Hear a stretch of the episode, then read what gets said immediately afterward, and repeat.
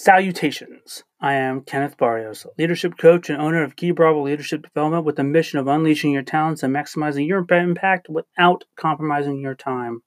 Welcome to our 16th Law of Success Series, where I read out loud about 20 to 30 minutes of this great tome for your audio pleasure.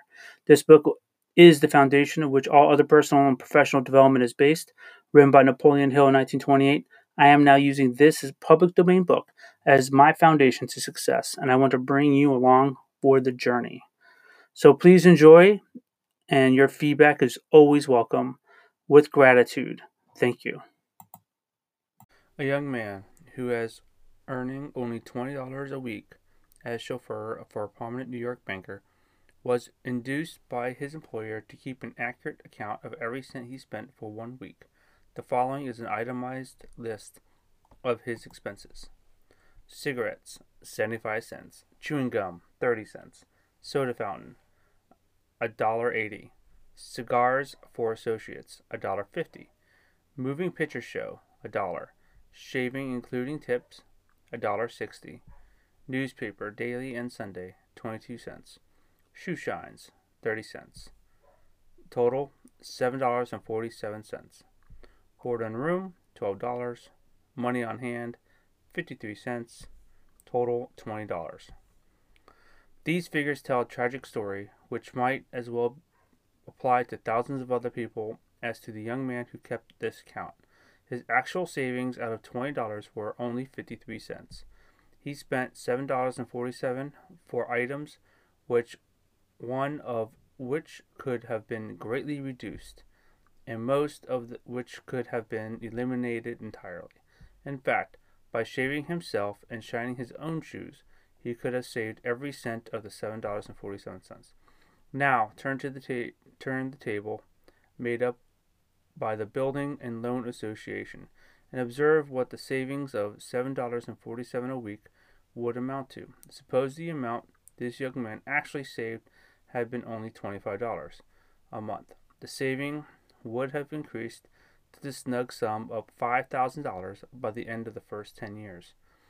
The young man in question was 21 years old at the time he kept his expense account, and by the time he reached the age of 31 years, he could have had a substantial amount in the bank, had saved $25 a month, and this saving would have brought him many opportunities which would have led directly to financial independence.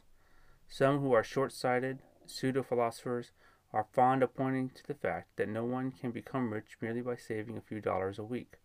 This may be true enough, as far as the reasoning goes, which is not very far, but the other side of the story is that the saving of even a small sum of money places one in a position where, oftentimes, this small sum of money may enable to take advantage of business opportunities which lead directly and quite rapidly to financial independence. The foregoing table showing what a savings of $5 a month will amount to at the end of 10 years should be copied and pasted on your mirror, where it will stare at you in the face every morning when you get up and every night as you retire, providing you have not already acquired the habit of systematically saving of money. This table should be reproduced in letters and figures an inch tall and placed on the walls of every public school throughout the land, where it might serve as a constant reminder to all school children of the value of the saving habit. Some years ago, before giving serious thought to the value of the savings habit, this author made up an account of the money which had slipped through his fingers. The amount was so alarming that it resulted in the writing of this lesson, and adding the habit of saving as one of the 15 laws of success. Follows an itemized statement of the account. $4,000. Invested in an automobile supply business with a friend who lost the entire amount in 1 year. $3,600. Extra money earned from sundry writing for magazines and newspapers, all spent uselessly. $30,000. Earned from training 3,000 salesmen, with which the aid of the Law of Success philosophy, invested in a magazine which was not a success because there was no reserve capital back of it. $3,400. Extra money earned from public address lectures, all of which was spent as it came in. $6,000. estimated amount that could have been saved during a period of 10 years out of regular earnings at a rate of only $50 a month, total $47,000. This amount, had it been saved and invested as received in building and loan associations or in some other manner that would have earned compounded interest, would have grown into the sum of $94,000 at the time this lesson is being written. The author is not a victim of any of the usual habits of dissipation, such as gambling, drinking, and excessive entertaining. It is almost unbelievable that a man whose habits of living are reasonably moderate could spend $47,000 within a little over 10 years without having anything to show for the money, but it can be done. The capital reserve of $94,000 working at compound interest is sufficient to give any man all the financial freedom he needs.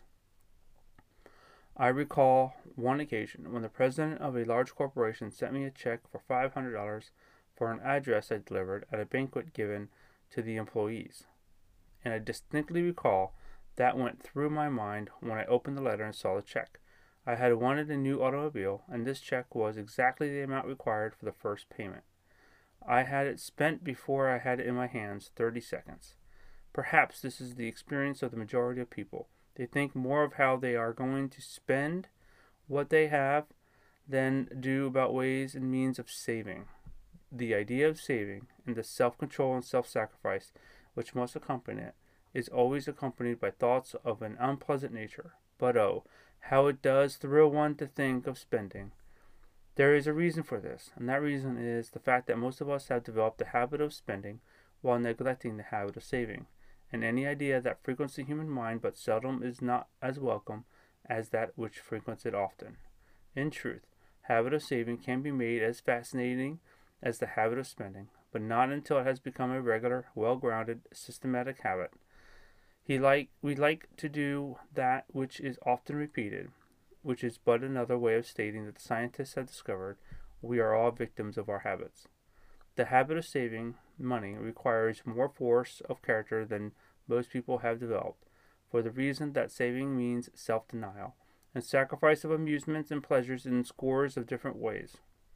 For this very reason, one who develops the savings habit acquires at the same time many other needed habits which lead to success, especially self-control, self-confidence, courage, poise, and freedom of fear.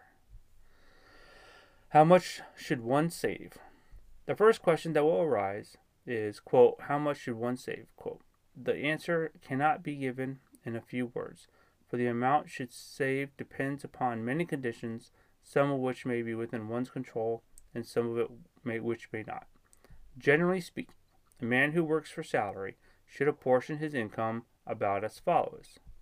Savings account, 20%. Living, that's clothes, food, and shelter, 50%.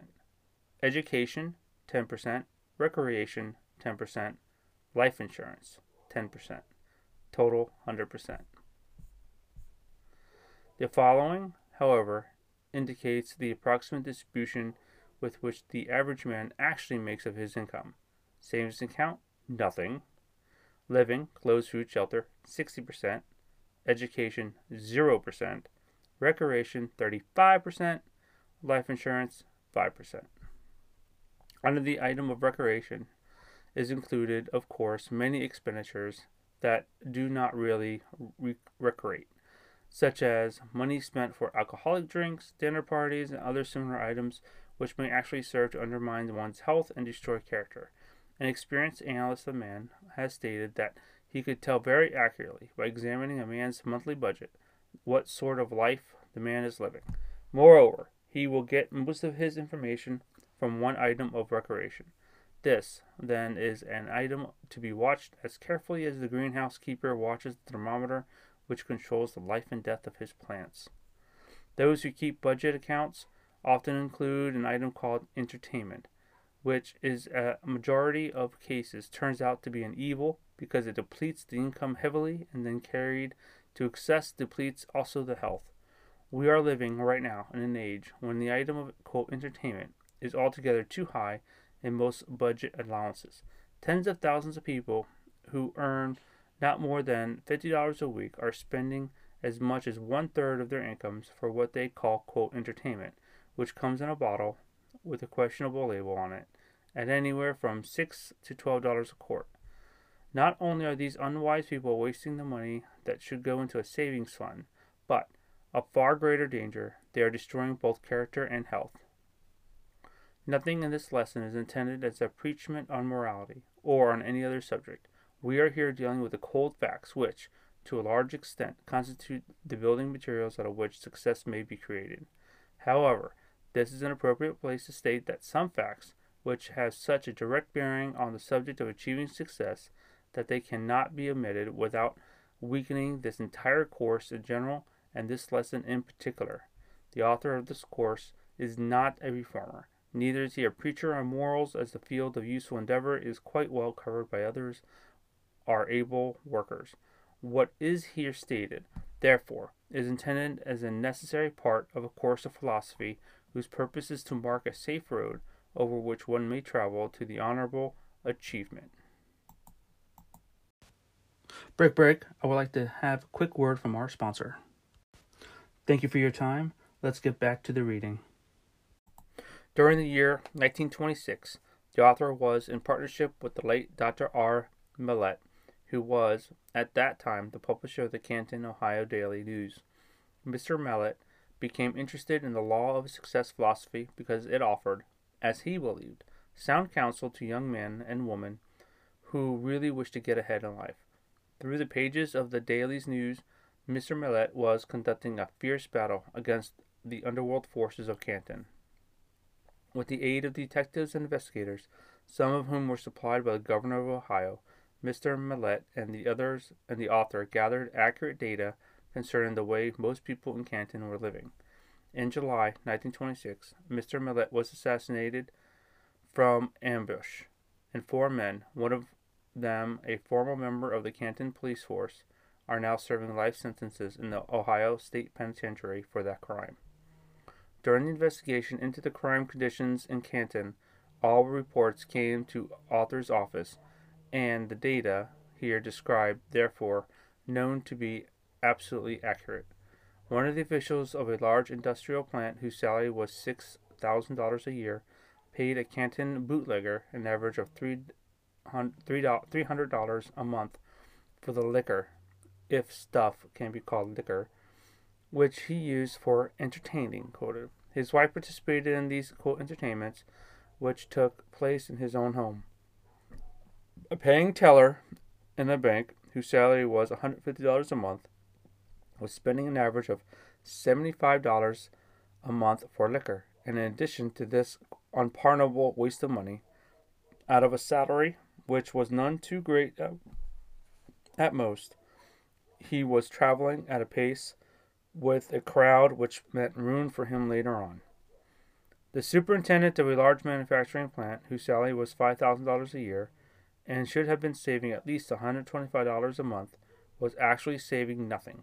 His bootlegger's bill averaged $150 a month. A policeman, whose income was $160 a month, was spending over $400 a month on dinner parties at a nearby roadhouse, where he got the difference between the legitimate income and his actual expenditures is a question that reflects no particular credit on the policeman. The bank official, whose income, as near as it could be estimated from the previous year's income tax reports, was about $8,000 a year, and a monthly bootlegger's bill of more than $500 during the 3 months that his activities were checked by the Mellett investigators. A young man who worked in a department store, as a salary of $20 a week, was spending an average of $35 a week with one bootlegger. The assumption was that he was stealing the difference from the employer. Old Man Trouble awaited this young man just around the corner, although it is not known by the author whether or not the two have come together as of yet. A salesman for a life insurance company, whose income was not known because he worked on a commission basis, was spending an average of $200 a month with one bootlegger. No record of any savings account was found. The assumption is that he had none. This assumption was later confirmed when the company for which the young man worked had him arrested for embezzlement of his funds. No doubt he was spending the money which he should have turned into the company. He is now serving a long sentence in the Ohio State Penitentiary. A young lad who was attending high school was spending large sums for liquor. The actual amount was not obtainable for the reason that he paid cash as he got the liquor, and the bootlegger's records did not therefore disclose the actual amount. Later, the boy's parents had him locked up, quote, to save him from himself, quote. It was found that he was stealing money from a savings fund kept by his mother. Somewhere about the house, he had stolen and spent more than $300 of this money when discovered. This author conducted a lecture bureau in 41 high schools, where he lectured one a month during the entire school season. The principals of these high schools stated that less than 2% of these students showed any tendency towards saving money.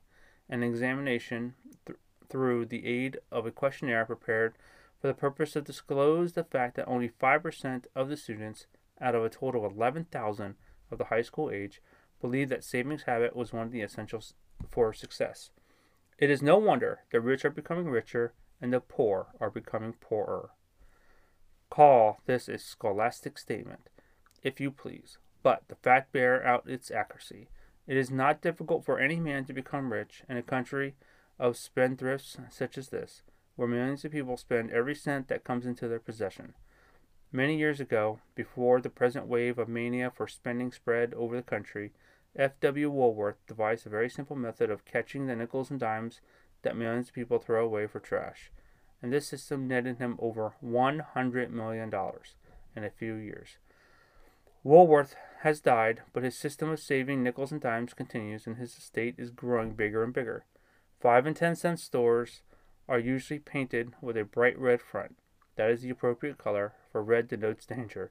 Every 5 and 10 cent store is a striking monument that proves to the nicety that one of the cardinal faults of this generation is the spending habit. We are all victims of habit. Unfortunately, most of us, we are reared by parents who have no conception whatsoever of the psychology of habit, and without being aware of their fault. Most parents aid and abet their offspring in the development of spending habit by overindulgence with spending money and by lack of training in the habit of saving. The habits of early childhood cling to us all throughout life.